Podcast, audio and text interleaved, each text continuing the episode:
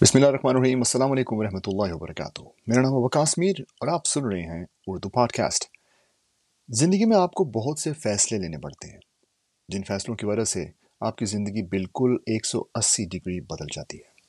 کبھی کبھی ہم لوگوں کے پریشر میں آ کے کچھ فیصلے کر دیتے ہیں، جیسا کہ کوئی نیا کام یا کسی اور جگہ رہائش پذیر ہونا۔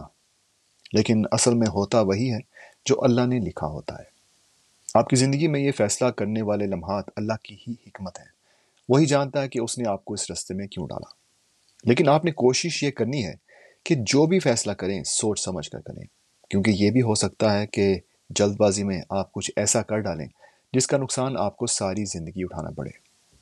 اپنے ارد گرد سمجھدار لوگوں سے بات کریں، مشورہ کریں اور پھر قدم اٹھائیں۔ غصے میں، غم میں یا بہت ہی خوشی کے عالم میں کبھی کوئی فیصلہ نہ کریں۔ کیونکہ ایسے فیصلے بعد میں پچھتاوے کا سبب بنتے ہیں۔